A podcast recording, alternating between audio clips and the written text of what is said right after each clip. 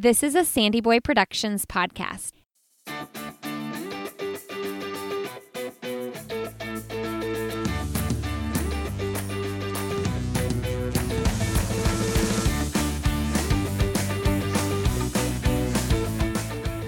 Hey, everybody. Welcome to I'll Have Another podcast with Lindsey Hein. I'm your host, Lindsey. Thank you so much for being here today. Today, you're listening to episode 198, and I'm talking with Amanda Loudin. Amanda is an award winning journalist. She's been published in Outside Magazine, ESPN, The Washington Post, Runner's World, Women's Running. If you're reading about health and fitness, you've probably read something that she's written. Amanda is a master's runner, and she shares with us in this episode her transition from really caring about times and running fast to running for the pure love of running. She gets out on the trails a lot more. She's an Ironman, so she's done a lot in her running career and her athletic career. She's the mother of two, and she's the mother of two, and her kids are in high school and college. So I always look to her and people like her that I follow on social media for mom support and love from that older mom crowd. I just feel like the people who are mothering teens and and beyond have a thing or two to teach me. So Amanda is someone that I've wanted to interview for quite a while. She's been someone I've been connected with on social media for quite some time now and I really look up to her as a writer, an athlete, and as a mom. You can find Amanda on Twitter. She is Miss M I S S Zippy1. You can also find her on Instagram, where she is also Miss Zippy1. You can find me on Instagram. I'm Lindsey Hein626. I'd love to connect with you there. And you can find me on Twitter at Lindsay Hein. And real quick, before we get into this conversation with Amanda, I want to thank Sweaty Betty for supporting this episode of the podcast. Sweaty Betty is a women's activewear brand that is really one of my favorite brands to wear. I'm pretty much an activewear 24 7, and you will oftentimes see me rocking the Sweaty Betty. Their products are engineered to last and they're super fashionable. And today I'm going to tell you about one of my favorite tank tops, which is a Sweaty Betty tank top, and that is the Pace Setter tank. It's the Pace Setter running tank. I have it in black and I love it because it's got this higher neck on it and the armholes aren't super big.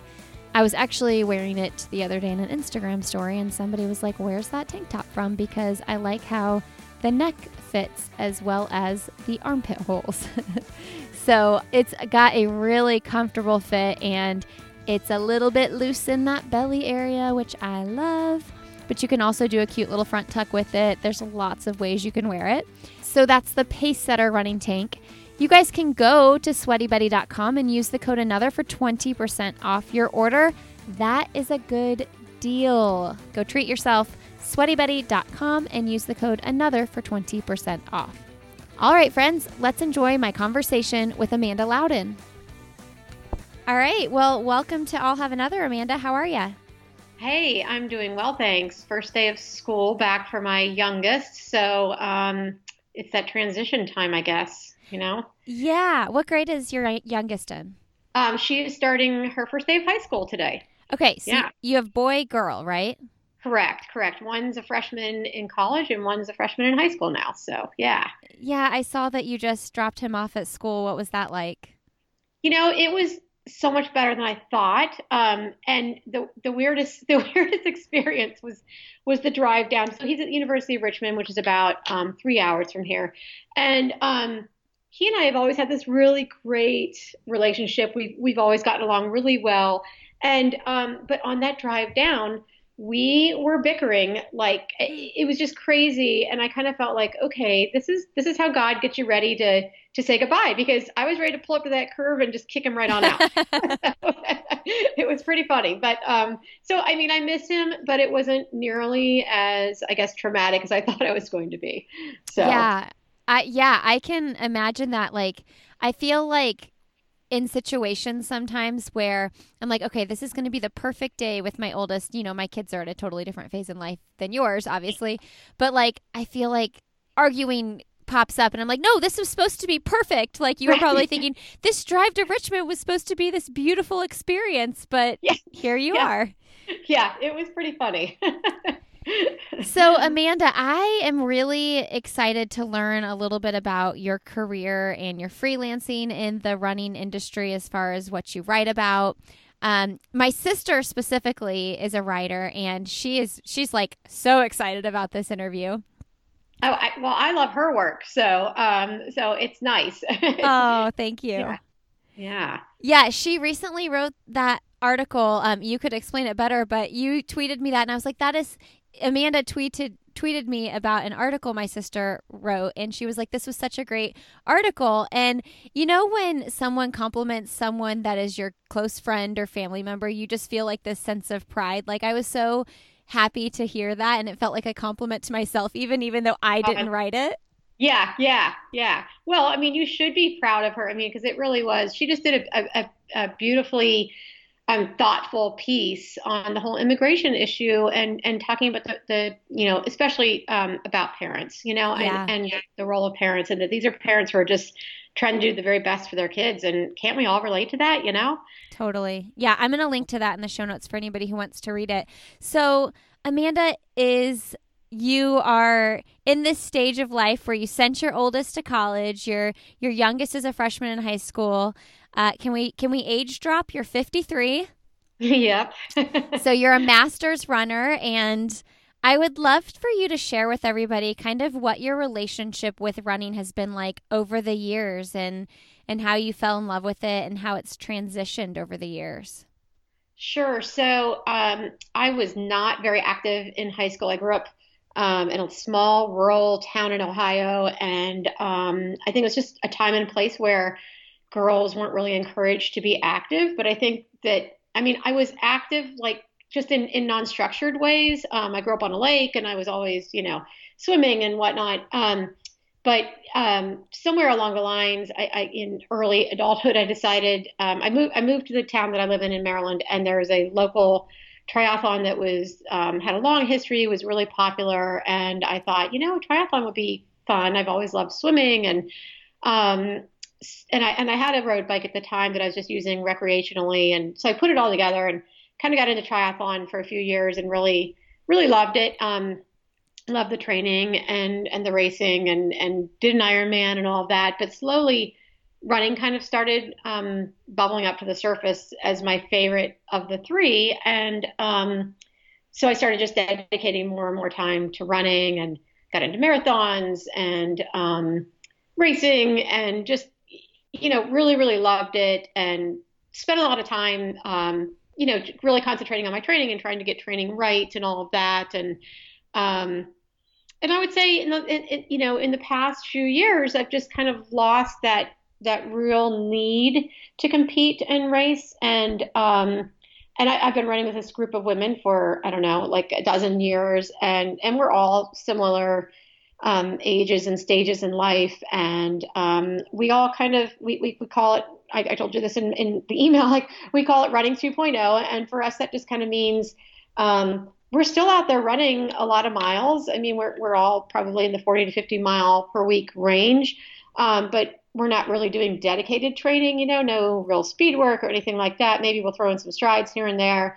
Um, I'm on the trails a lot more these days, and it's just more about just you know, appreciating what running gives me day to day. Um, and, and, and it's, I, I think it's just deeply satisfying this, this, um, place that I'm in with running and, and just, I mean, it, you know, like, like everyone, it helps me process so much of life. And, um, I, I just, I just really am enjoying it. It's a sweeter place for me, I think, than when I was caring so much about times and, and working mm-hmm. hard to accomplish those things. Not that not that there's anything wrong with that, and not that I didn't enjoy that phase as well, but it's nice to be content also um, on the other side of the mountain, I guess. Yeah. Yeah. When did you start feeling like that? Like, how old were you?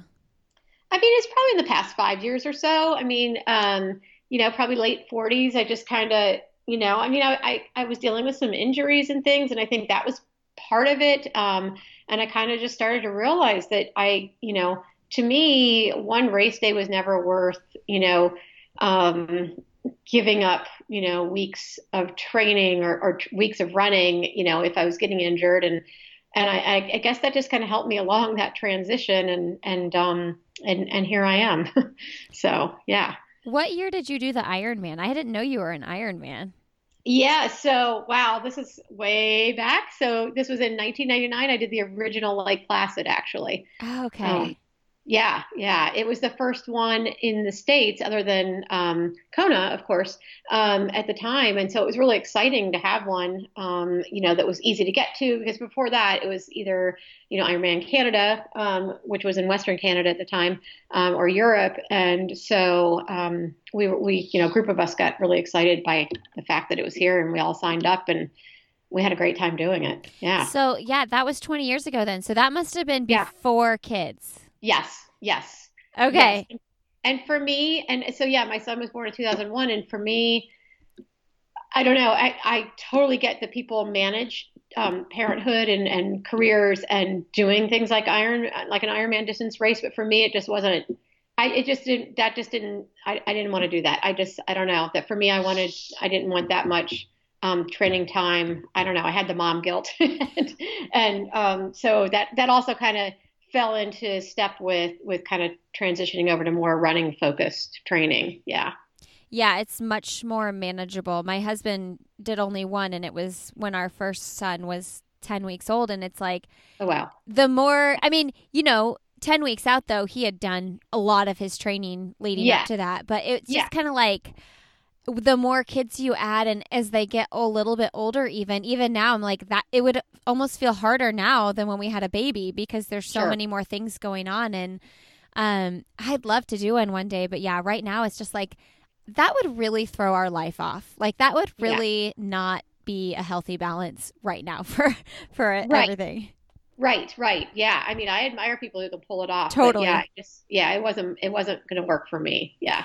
Okay, so this is so random and as I was I told you my sister was excited about this interview and follows you and I was talking to her when um we scheduled this and I said I think Amanda might have been this woman that wrote in the Runner's World Loop. Is would that be right?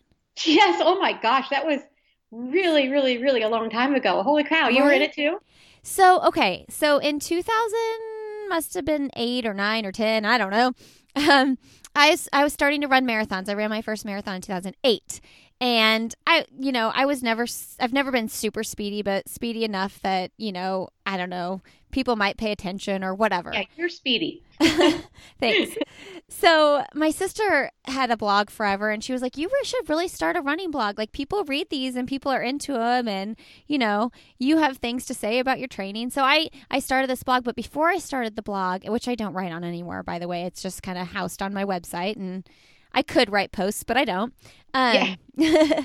but I remember writing some race recaps and stuff on this. Was it called The Loop? I think it was. Yeah, that sounds right. Yeah, but I remember you because I feel like you had like a million followers and like nobody I don't know how it worked though. Was it was it followers or was it readers or was it likes? Like eh, this was like pre real social media. It really was. It really was. And I think I remember going on there trying to cuz I was just learning about blogging at the time and I remember thinking this is a great way to kind of you know, test the waters and learn how to do this. And um, so that's so funny. Did we engage with each other? I don't remember. I think I was more of like a bystander, like watching what was going on. And like, I must have read your stuff. And the reason I remember is because it was because your Instagram is Miss Zippy. And I was like, that's got to be the same person, which makes sense because you write for a living. So, like, p- lots of people were reading that because you were obviously writing well. That's so funny. Isn't wow. that funny? The loop. What happened to it? Yeah, I don't know. I don't know. I think Runner's World. I don't know. I think that people just got their own personal blogs and they were like, Probably. I'm going to start writing here instead. And there was it was a big no no to like link to your own personal blog. Like it was not yeah. to socially promote yourself. You like I remember that. You were on the loop. right. okay, so it was so you. Funny. I bet there's other like big run nerds out there that were part of that that really know there you from that.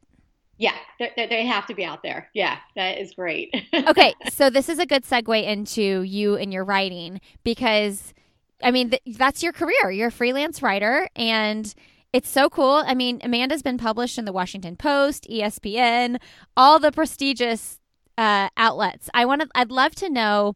Did you are did you always know that writing was what you wanted to do with your life, or when did it come about? Yeah, I don't think I always knew. Um, my mom was an English teacher, and um, so she kind of was always.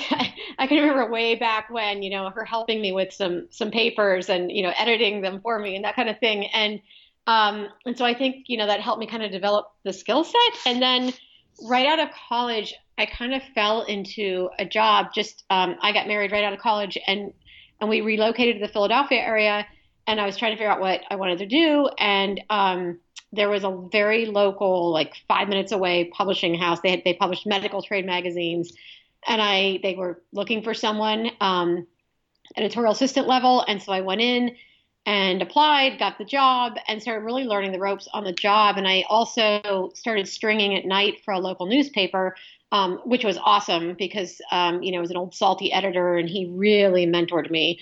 Um, and so you know one thing just kind of led to another, and then the the the whole reason I started the blog was that I was still writing and for trade publications and um, and and did it for it was it was easy like easy I guess because I was so accustomed to it easy work um, while my kids were little and I could do it without having to you know I mean totally um, start fresh with anything but I decided to start writing the blog as a segue into writing about things that I enjoyed like running and health and fitness um, and so that's really what the blog that was the purpose of starting it and um, kind of trying to develop some you know quote unquote clips that I could send out to magazine editors and say, here, you know, I, I do know a little bit about running and would like to write in this space. And um, so one thing just kind of led to another from there. Yeah.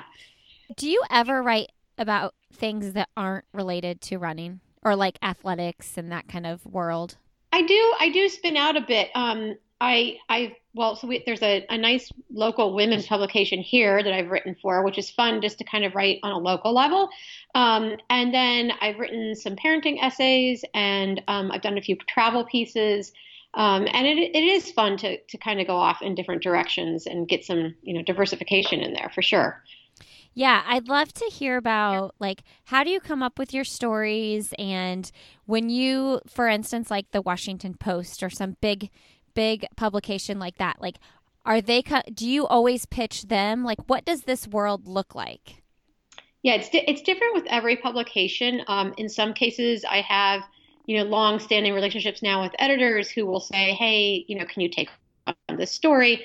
And those, you know, of course, every writer loves those because it's nice not to have to think of the topic all the time. Uh-huh. Um, and then in others, you know, I I am still pitching, and um, with the post, um, my editor has given me, um, so I typically write for the health and science section there, and she's given me their calendar, and I know what all the topics are that are coming up, you know, on a month to month basis. So that's really helpful to me to, you know, kind of think along the lines of, okay, what would fit? You know, for instance, um, that this month's um, their special um, supplement's going to be on kids and kids' health, and so I don't know if you've heard of this organization, Hike It Baby, um, but I met um, Shanti Hodges, who started it. And um, so I was like, wow, that, that would be kind of fun to write about, you know, um, getting outside um, with newborns and toddlers and, you know, just getting out into nature and, and, you know, used her as my tie in for it. So, um, you know, that's how that one came about. And um, I get a lot of, you know, I'm on the press release circuit for a lot of different universities that, that, you know, publish research. And when interesting ones come along, there, I kind of jump on that. Um, and you know, I mean, I guess just just yeah, you know, being out in the running world, obviously, you know, you hear all the different topics that people are talking about, and um, so I just kind of follow my nose on that. Twitter helps, I will admit too. you know, I, I try not to spend too much time on Twitter, but it does have some payoffs um, professionally for sure. Yeah, so. you know, that's an interesting point with Twitter because I it seems like a lot of people maybe dropped off Twitter and there are still some pretty heavily active users. I would say I use it quite frequently. You use it pretty frequently. Um, yeah. Yeah. Do you think that a lot of that staying power power is in news? I mean, potentially. Um, you know, I, I, it's it's it's hard to know. Um, but you know, yeah. I mean, I just think it really can serve as a great resource. As much as we can, you know, we can bash social media, but um, you know, I, I feel like there there's just a lot of you know, you you see. I mean, like I don't know if you can remember back to um, the the big fires in California last mm-hmm. year and the North Face endurance run and when it was canceled and that 50k and if it weren't for Twitter, I mean, how would any of us have known that there was a whole group that was organizing, you know, this kind of grassroots run to help raise funds for, um, you know, for the for the town where where the race was supposed to take place, which was just devastated by the fires, and you know, so that was an easy like, oh, look at this, that's something that deserves some coverage, and you know, take it from there and write an article, and um, it's also great um, place for finding sources for stories. I mean, I'm always putting calls out for, you know, hey, I'm looking for a runner or, you know, someone who has done X, Y, or Z. And people are great. They jump, you know, right in and and um, respond to me, and you know, so it's super helpful that way. And and I think a lot of journalists help each other out there too. I, I think there's a lot of that going on as well. So. Yeah, I agree. And I think, you know, Instagram has kind of turned into like the pretty social media platform. That's the one people are drawn to. But in certain fields of work, like Twitter makes so much sense. And you're not going to get those like quick hits on Instagram. Like you're looking at a picture right. and there's like only so much newsworthy type sharing on Instagram stories if people even happen to check out Instagram stories rather than just the static feed. So, um, yes. I do feel like I died away from Twitter a little bit there for a while, but in the recent year, I mean, I never got off, but I just kind of like wasn't as active. But in the recent year or so, I really love it. Like, I love the quick, like, statements or funny, witty things that people can just like put out there. And it doesn't have to be overthought, it doesn't have to be super pretty. It's just like a quick little note or quote or message. Yeah, agree, agree. And it's funny and it's relatable. It's like, I love, you'll put out the funniest, most relatable tweets about like what's going on in your parenting world, you know, yeah. and and I love them. I'm totally entertained by that, you know. So um, yeah, yeah, I like it. yeah, the key is people realizing that like. No, like especially with someone like me like don't take everything i say so literally or seriously though yes. because there's going to be a, a good amount of sarcasm in there Right, exactly. Exactly. Agree. Which you don't do as much on other platforms like Instagram. Yeah. Okay, so talk to us about like when in your freelance writing career in this running space like when did you feel like you made i don't know if making your big break is the right way to put it but like when you got picked up by a publication that you're like wow like you know this is like this could be something for me. Oh gosh. You know what? I'm going to tell you this. Imposter syndrome is real. Um, sure. i don't know if i i don't know if i ever feel that way. I really don't. I i, I don't know I mean, the Washington Post definitely, like when I first, my first piece for the Post, that really felt good because I really respect the paper and, um, you know, and its history. And so being a part of that has, has really, that always feels good, I think. Um, but otherwise, I think I still live with a little bit of that, just that imposter syndrome. Like, I don't think I ever feel like I've made it or like I just, I don't know. It's funny because I don't, I don't have those issues with running. I don't really, I guess I don't care as much maybe anymore, but like, with with with journalism, I still there are other writers out there who I just really admire, you know, their work and how they're getting it done and and and I still don't I don't I don't ever feel like I've made it in writing. so an example of a story that Amanda has done is like she wrote a story on Jim Walmsley last year when he, you know, DNF'd UTMB. So you're writing about like people that are really big in the running space. So, what are some of the coolest stories you've been able to cover as a journalist in the running space? Yeah, um, I mean, definitely. So I got to go over to, to Chamonix last year and and and um, cover UTMB. That's and, so cool. Um, oh my gosh, that was was like a dream come true. Um, and so yes, so like you know, covering. I definitely have a little bit of fascination with with the ultra runners. And um, so I think even though I've I've been able to interview some really really great elite road runners, and I'll include like Deena Kastor in that because she's just she's so lovely, mm-hmm. and um, you know covering her has been was really fun. But I there's something about the ultra runners that really intrigued me, and um, I think they're just you know they're they're just they're they're so low key and yet so accomplished, and it just kind of blows my mind. Um, so yeah, getting to interview people like Jim Walmsley and um, you know Magda Boulet and um, you know Claire Gallagher was really cool. I interviewed her this year because I love what she's doing with her. She's using her running for environmental activism, and um, so those have all been really cool ones in the running space for me. I would say, and then you know, getting outside of the running space, just um, one of my favorite pieces of all time. I did a, a piece on um, Nancy Hogshead Makar, who is um, an Olympic swimmer. Um, who's she's in her mid 50s now, but she um, she has really become a huge advocate um, in this Me Too era for for girls who have suffered abuse at the hands of their coaches. And so I got to do this whole profile piece for her for Outside Magazine, and um, that just felt like meaningful work to me. You know, covering you know someone who has done who's doing so much good in the world, and you know really had an impact on helping protect athletes. You know, through her legislation. She's she's also an attorney, and so you know she's used that. Um, you know, through all kinds of lawsuits and, and legislation and, and things like that. So that was a real treat. And and then I just this morning, the piece I was working on um, that I'm excited about, um, it'll will come out to the end of September, but it was for REI and it's looking at um, the Boundary Waters um, wilderness area, which is now under threat from a copper mine um, that um, has been given the green light to proceed.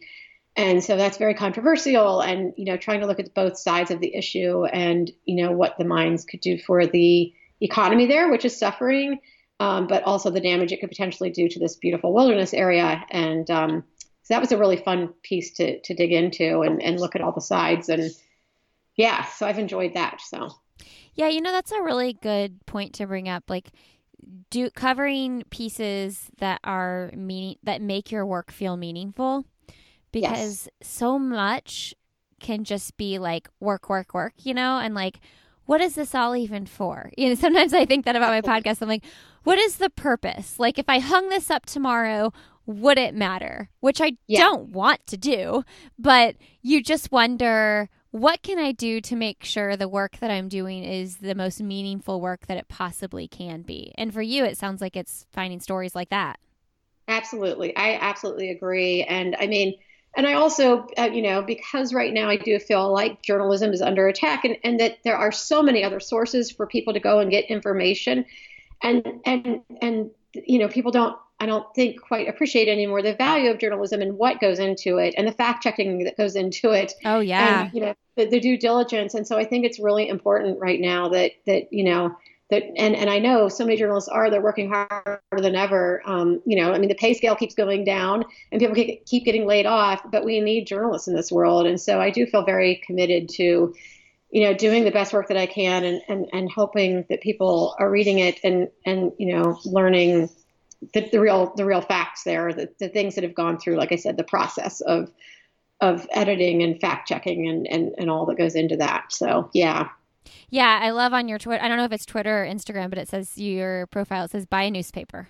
Yeah, yeah, because that's you know it is, and especially on the local level, like we we talk about you know like the Washington Post or New York Times, but gosh, all the local level newspapers that have been lost, and um, you know that that gosh, they used to be such a great source of good information, you know, and and that's lost and, and i think there's a lot that's lost you know as a society when we don't have that any longer so yeah. All right everybody i'm gonna jump in real quick and thank a sponsor for this episode and that is koala clip. Koala clip is my favorite running accessory and you need to make sure you have that in your gear on your gear checklist for running I put my phone in it, I put a key in it, I put a couple dollars in it. Whatever I need when I'm out for a run, I put in the koala clip and I just clip that bad boy to my sports bra. It doesn't jostle or move around, it just stays put and it's super convenient. You all can grab a koala clip for 10% off when you go to koalaclip.com and use the code another. Again, that's koalaclip.com and use the code another. Before we continue my conversation with Amanda, I just want to let you all know that Saturday, November 9th, here in Indianapolis, my event with Deena Kastor and Sally McRae is still open for ticket sales. We've got about 50 tickets left. We are selling out the event. I do expect it to sell out well before November 9th. So if you are considering coming to the show, I would love it so much if you would grab your ticket, grab your girlfriends, grab your spouse, whoever you want to come with, and come to this event. It's going to be a night of community, and I know that Deena and Sally have powerful messages to share with everybody. So I hope to see you there. And again, that's Saturday, November 9th at 5:30 p.m. at the Speakeasy here in Indianapolis. It's going to be really fun, and I hope to meet many of you that I haven't met yet. So if you go to the show notes of this episode, lindseyhein.com, go to the podcast in the most recent show notes. I've been putting the link to purchase tickets in all of the show notes of recent episodes. All right, friends, enjoy the rest of my conversation with Amanda Loudin. Yeah, I'd love to hear you talk about, um, and I'm, I'm going to try to phrase this right without butchering what I'm trying to ask. like people wanting free journalism, you know, yeah. people wanting free content all the time. Like, for instance, this is, uh, you know, platforms like podcasts are free yeah. for the public. Yeah. Now we have sponsors that come on our shows. If your show's big enough, you can get sponsors and and you can get paid that way. Sure. Um, but then you have other other streams of revenue. For instance, like I have a Patreon page, and people who listen every week can say, okay, I want to support this more than just listening every week. Yes. Um, and then they get bonus content. And then you have Alison Wade, who I'm sure you've been following her in her oh, yeah. Fast Women newsletter. And honestly, like what Alison's putting out every week, it is so much information. I yes cannot imagine the work and the time that she puts into that. And so, as soon as she launched her Patreon page, I was I signed up. I was like, I think I was like the fourth person on that list because I see it. I'm like, I see what she's doing.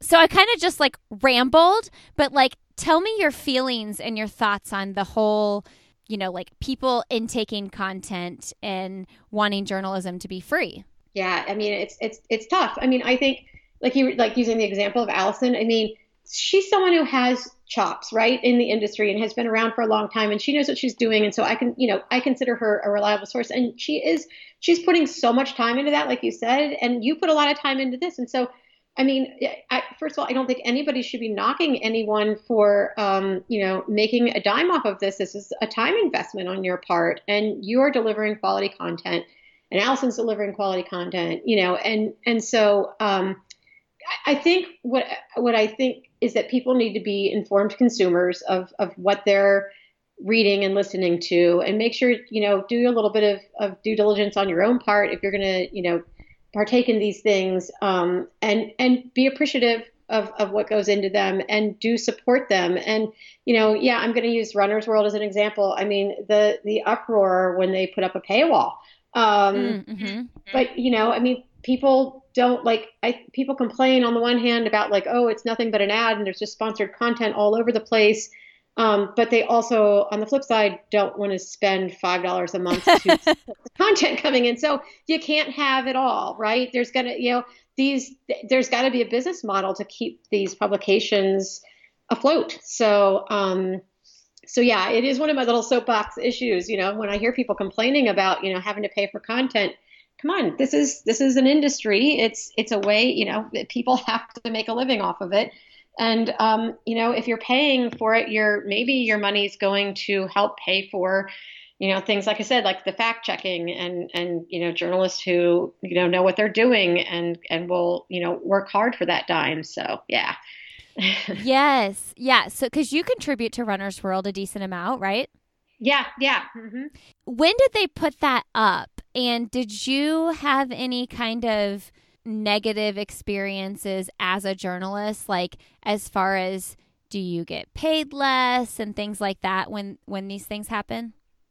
No, I I really um as a freelancer, like I'm completely out of the loop on what is going on behind the scenes okay. for something okay. like that. Yeah. So so I really don't know how that's working out for them or anything like that. I just you know, again, going back to Twitter, I just saw the uproar on Twitter. Um, so yeah, I mean, I, I hope it's a model that is working for them. I mean, you know, people like, like I said, people like to criticize and, and, you know, um, complain about the the ad content and all all of that. But I also think people would be probably sad if it didn't exist. So um, yeah, you got got to come to kind of you know decide what what what it's worth to you. I guess. Yeah. Give us an example of, and and I think that this is maybe some people know this, and some, but some people can't even wrap their heads around like how many hours go into producing something. So like if you have a big article for say the Washington Post, like how many hours of research and writing and editing are going into like a big time article? So I should have a better um, calculation on that. that's that's um, something um, that I'm, I'm working on is is really trying to um, you know monitor how many time hours I put into a piece to kind of get my my own hourly rate back out of that to sure. my own yeah. But um, you know, I mean, so one of the things that has helped me be successful is putting a little bit of time into the pitch that I send to someone first. So you've already got a time investment in that, but I try to make that as quick and dirty as possible because it may not sell. Um, so you know that could be I don't know half an hour to an hour to to get a good pitch put together, um, and then um, but but it also if you do sell it, then you're already, you know, a little ways down the road because you have invested some time in talking to some people and looking at some some research or whatever it might be. Um, and that, you know, really it, it's just the information gathering. You know, I mean, most of my interviews take about a half an hour, and um, for most stories, I'm probably sourcing three to four people, depending on the depending on the publication.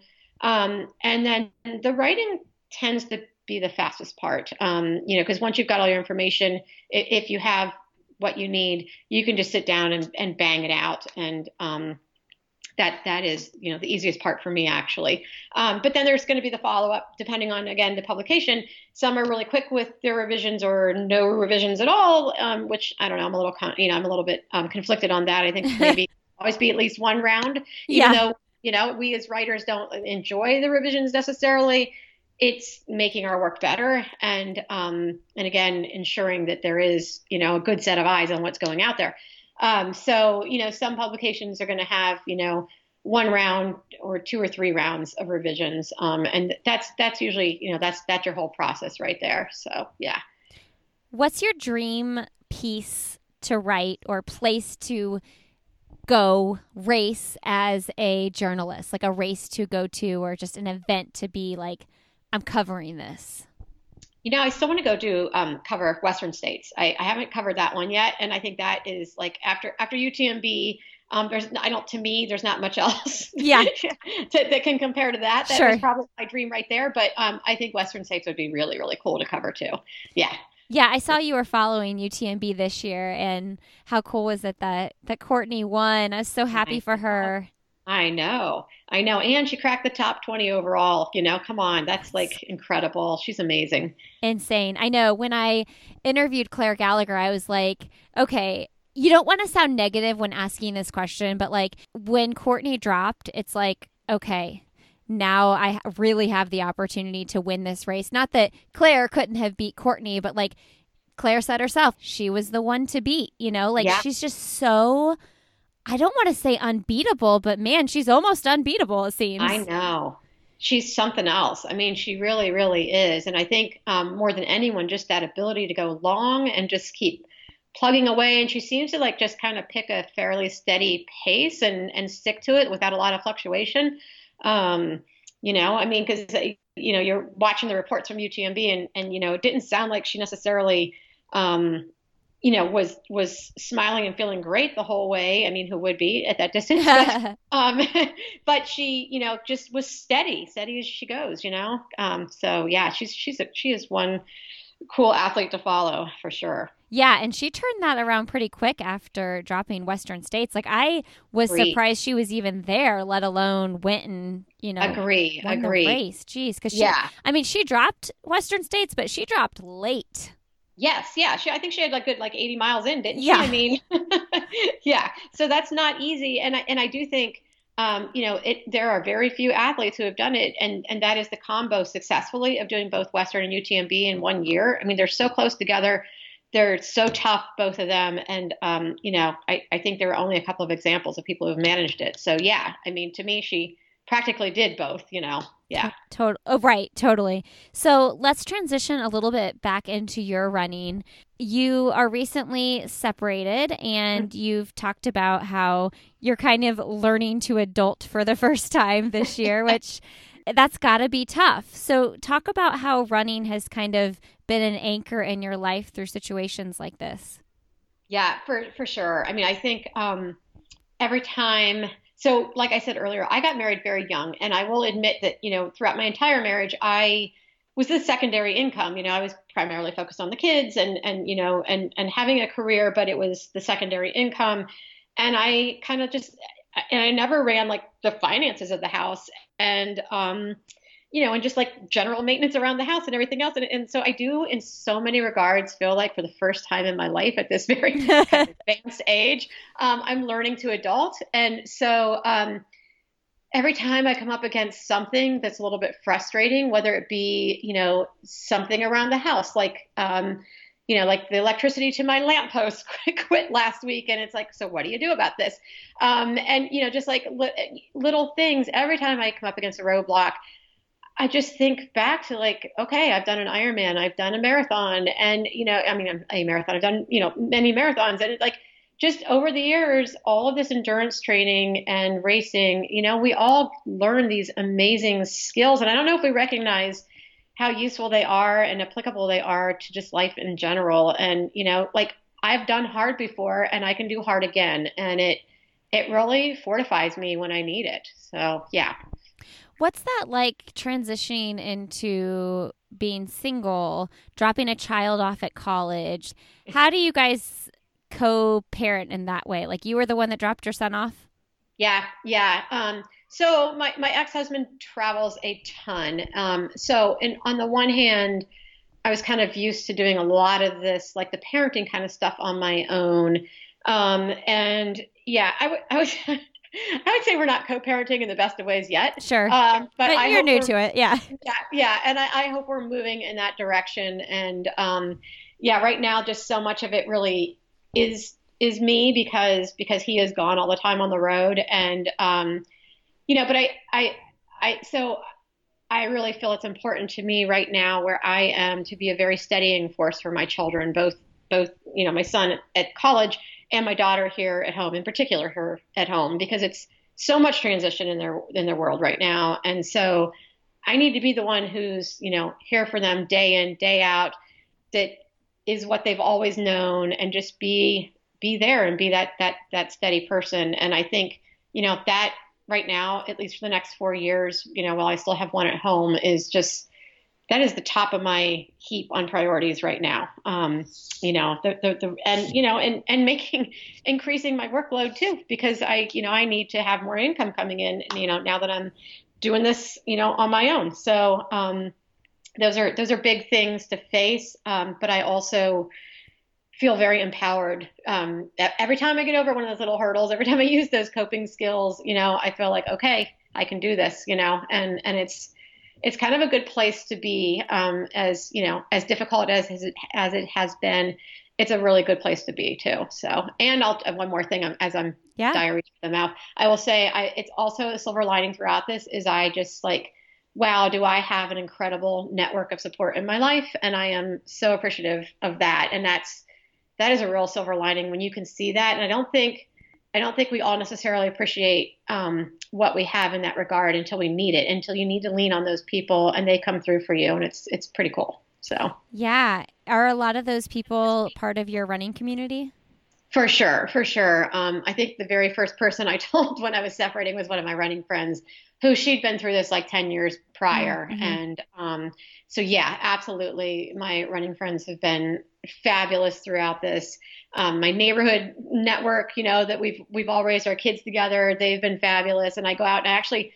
I've never been someone who goes on walks, but now all of a sudden I go on a lot of walks because I walk with these people in my neighborhood who maybe aren't runners, but Love it. it's another way to go out and just kind of, you know, talk things through and, and spend time together. So, yeah. Yeah. Let me ask you this as I'm thinking this through. Um, as someone who is married and a lot of our friends are married, I haven't entered too many situations where my I have friends that are separating, probably because we're younger still, and that's yet to happen here the next five years. Right. but what is that? Have you found any like social issues where you're like, there's some friends having people over and they're like, do I invite Amanda or do I invite her husband? Like, you know what I mean? When it's like couples that you've hung out with yeah. for a long time, what's that like?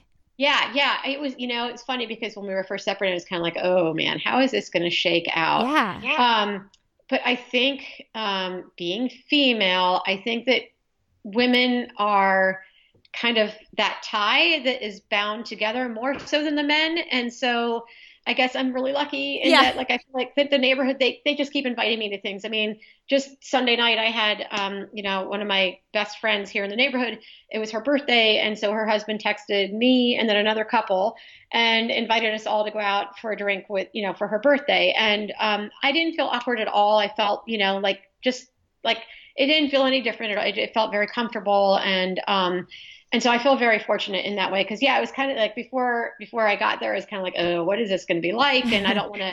I, I I try to tread carefully on like I don't want to ask my married friends out for too many like a girls' night out or anything. Like I don't, I try not to do too much of that because I don't want to impose on them, and I know their you know their family, you know, unit is comes first, and um, but I don't. I I haven't felt.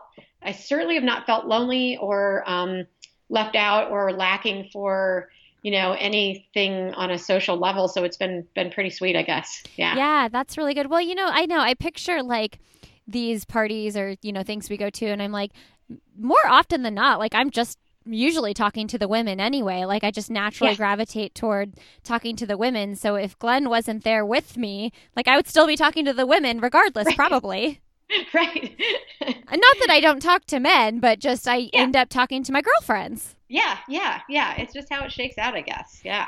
Well, I've I've always kind of uh, admired you from afar on Twitter and your and your parenting, and you know, anytime you kind of give me a head nod to something I've done or having a hard day, I always really appreciate that. And you know, it's an interesting thing having really little kids, like looking up to the mothers uh, of kids who are older and seeing like, oh man, they've been there a long time ago, like they've been there, done that. So I just want to give you a, a nod and tell you how much I have appreciated your support over the years when when I might tweet that I'm having a bad day or I might be proud of something that I did. Oh my goodness! Well, you're you're more than welcome, and I um, am a mutual admirer because uh, you, I mean, I, you know, goodness sakes, you're doing it with all these these young children. that is tough. I mean, I only ever did it with two, and and mine were a little bit further spread apart. I mean, you have you know that that's a lot going on there in your household and i think you're doing great and i love that you do it with a sense of humor.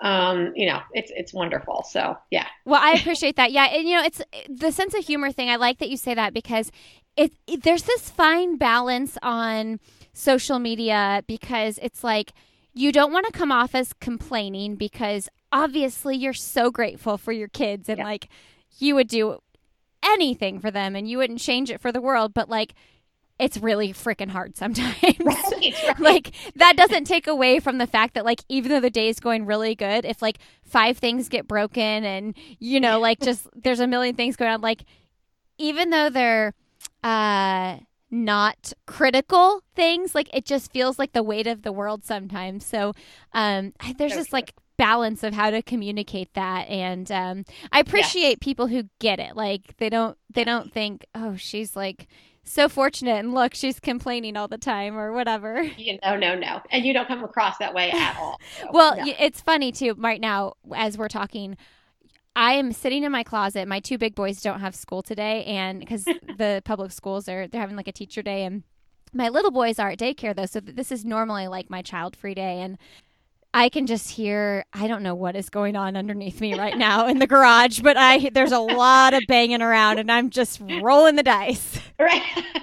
I love it. And that's how moms get it done, right? You're sitting in a closet, you know, yeah. getting your podcast put together. So, yes, this is what we do. yeah, it was like four and seven. If it was the two year old and the baby, couldn't do it. But like four and yeah. seven, they should be fine for an hour downstairs. I just don't right, know what's right. gonna the garage is gonna look like when I get down there. Right, right. We'll be welcoming you. oh man. Um. Okay. So, do you have any races coming up or anything? Um. I'm actually doing. Um, I am doing a 28 mile run in the Tetons um, very soon, um, which I've never run longer than a marathon. Um, and so this is um, this was an opportunity that came my way via a PR agency, and um, so yeah, I'm doing that, and it seems kind of insane. And I had a little bit of a um, a hurt hamstring that happened this year, actually in, in the gym. It was just a fluke way that I moved, and so I'm really far behind in my mileage for doing this.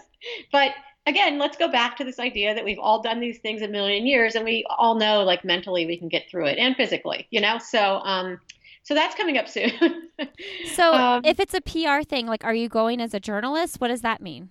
Yes, yes, yes. So, um, yes, I I was invited as a journalist to go do this trip. Um, Where's it at? Uh, what's that? Where's it at? It's in the Tetons, so it's a Teton Crest Trail. Okay, I don't um, know what that is. I should know, but so that yeah, no, that's in the Grand Tetons, um, and it, so in Wyoming, and so we start at ten thousand feet, and we're running down to six thousand. Um, for 28 miles. So, um, yeah, your quads, ow. Yeah, exactly, exactly. I mean, it's going to be so beautiful, and I can't wait. Um, and that's just like that's that's totally up my alley to to be able to go do some, like that's the kind of stuff now. Like now that I'm not racing, like doing something like that though, that totally gets me excited. I mean, that's that's a way of challenging myself. Um, in, in such a different way though. Like the time is completely irrelevant on something like that, but it's still going to be a challenge. And um, so, yeah, I'm excited about that. Oh, and that does sound fun. Yeah, yeah. And I don't know. One of these days, I am going to do a um, a 50k. I'm just not sure when. I just like it's I think I don't want to put in the miles like on the road to get ready for a 50k, but I really want to do one. So I needed to suck it up and and do that. So that that'll happen, you know, the next maybe November, but we'll see. We'll see. Yeah, so, that's awesome. Yeah. All right, Amanda, let's do into the podcast questions. Okay. Uh, continue on with your awesome writing. I love reading your work, and um, I love being friends with you on Twitter. Yes, thank you. Same, same. What is one thing you'd like to do professionally or personally that you haven't done yet? Um, a book. Um, not not a novel because I am not a creative writer. Um, but um, a nonfiction book, and I think I, I finally have stumbled onto the topic that I want to dig into. So I'm pretty excited to try to start start setting aside a tiny bit of time every week to dedicate toward it. So yeah. I'm assuming we're keeping that a secret, the topic. I'm going to keep it quiet right now. Yes, because yeah. it is brand new to me. Yes. I love it. That's awesome. Yeah, and and Amanda earlier we were trying to connect on something and she's like, "Sorry, I had everything turned off because I was writing." And I'm like, "You're brilliant. Like, why aren't we all turning everything off when we're trying to get a uh, lot done in a short period of time?" That's a smart woman. Well, credit goes to Christie Aschwanden, who um, is a um, fellow freelance writer, and um, and I just went out and took her courage camp um, that she and Jen Miller taught, and um, the time management tools like that were that it was really valuable. And so this is somewhat new to me to be turning everything off and concentrating and going into that deep dive like that. And it's really it it does help the productivity for sure. Yeah, and you're going to write your book a lot faster that way, huh? Yeah. What's an accomplishment you're most proud of? Oh my God, I feel so cliche, but I'm going to have to say my kids. Um, I mean, and I don't know if they're my accomplishment, but I'm so proud of my kids and, and who they are and watching them become kind people and resilient kids. And um, yeah, I, I nothing else. No, that's that's at the end of the day, that's my work's life, honestly. Mm, so yeah. Yeah. I was it was it you that tweeted an article about this, like um, how there's not enough articles and books and support for like parenting teenagers?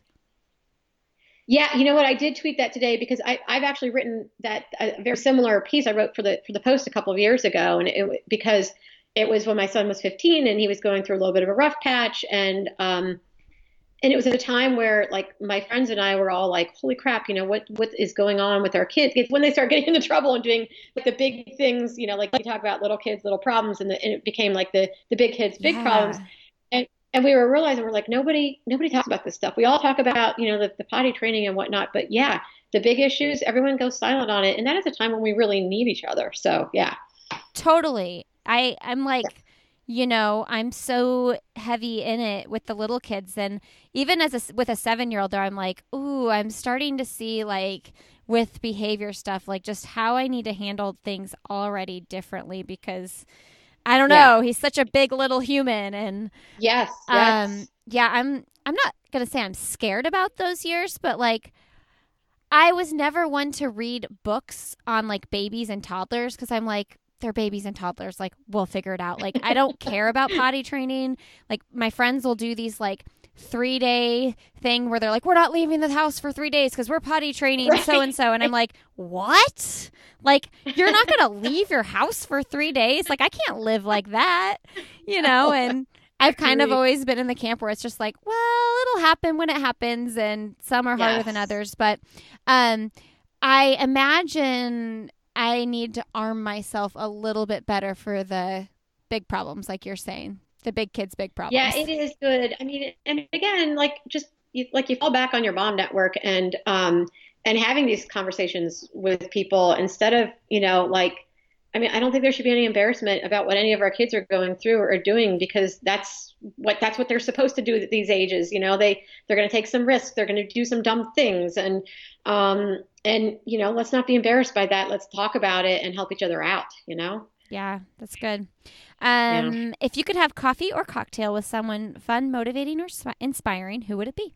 Yeah, I was thinking about that one. I think um, Anne Lamott. I, lo- I mean, I just I love her writing. I love her personality. I went to hear her speak a couple of years ago, and um, she is just so darn. You know, she's an open book, and she says it like it is, and she talks about her struggles, and she's salt of the earth. And um, I would love to get into that mind a little bit more. I, I've read a couple of her books. Is there? Does yeah. she have a book that it's something about birds? Yeah, bird by bird. It's it's yeah, it's a great like if you want to learn how to write, it's great advice. Yeah. Yeah. What's a nonprofit you like to support? So I have a really um, close um, relationship with my my my kids and I go with our church every year down to this little corner of Virginia that is in Appalachia, and it's this tiny little town. Coal mining used to be their thing, and coal mining has left the the area, so it's you know just an impoverished area. I love the people there, and so they have their own little community development um, fund down there, and that's that's where I, it's just such a pers- personal connection there. So I love to support them. Yeah. What kind of church do you go to? Um, it is Methodist. I grew up Methodist um, in Ohio, and um, same here in, in my county. I've, I've, I've never deviated from that. I suppose I should have like you know maybe looked at, at other hmm. checked other things, but as long as I'm happy and I'm and I'm, and I'm you know it's it's feeding my soul. I guess that's I'm I'm there. I always like to know, like, I always like to ask the God question, like, do you believe in God? So I'm going to assume if you go to a Methodist church, you probably believe in God. Absolutely, absolutely. And again, I'm going to, you know, go back to like going through these tough times. I mean, I feel like my faith definitely carries me through this stuff. So, yes. and what's the best most recent book you've read? Um so it's funny because I saw you tweet this morning about the crawdads, and yeah. I definitely, I, I really liked the crawdads book. That was a great book this year that I read. Um, and but I'm still waiting for like my big epic book for this year because I feel like every year I need to have one big book that really sticks with me, and I haven't come across it yet. But I just started Normal People. Um, I think is it uh, is it Shelley Rooney? I can't remember the author's name, but um, so far that one's it's it's pretty good, and so I'm pretty excited to see where that one goes. So. So that's my kind of weird answer. Normal people. Yeah, everybody's been talking about where the crawdads sing for so long, and I wasn't I, I am always super careful about what I read postpartum because I don't want anything that's going to be sad or depressing or too suspenseful. And I was kind of like putting that one on the back burner for a while for that reason. Um, yeah. Just because I had mixed, like, I would ask friends, I'd be like, am I going to be sad? Like, I need like lots of information before I get my heart into this book. And so I kind of finally, right, right.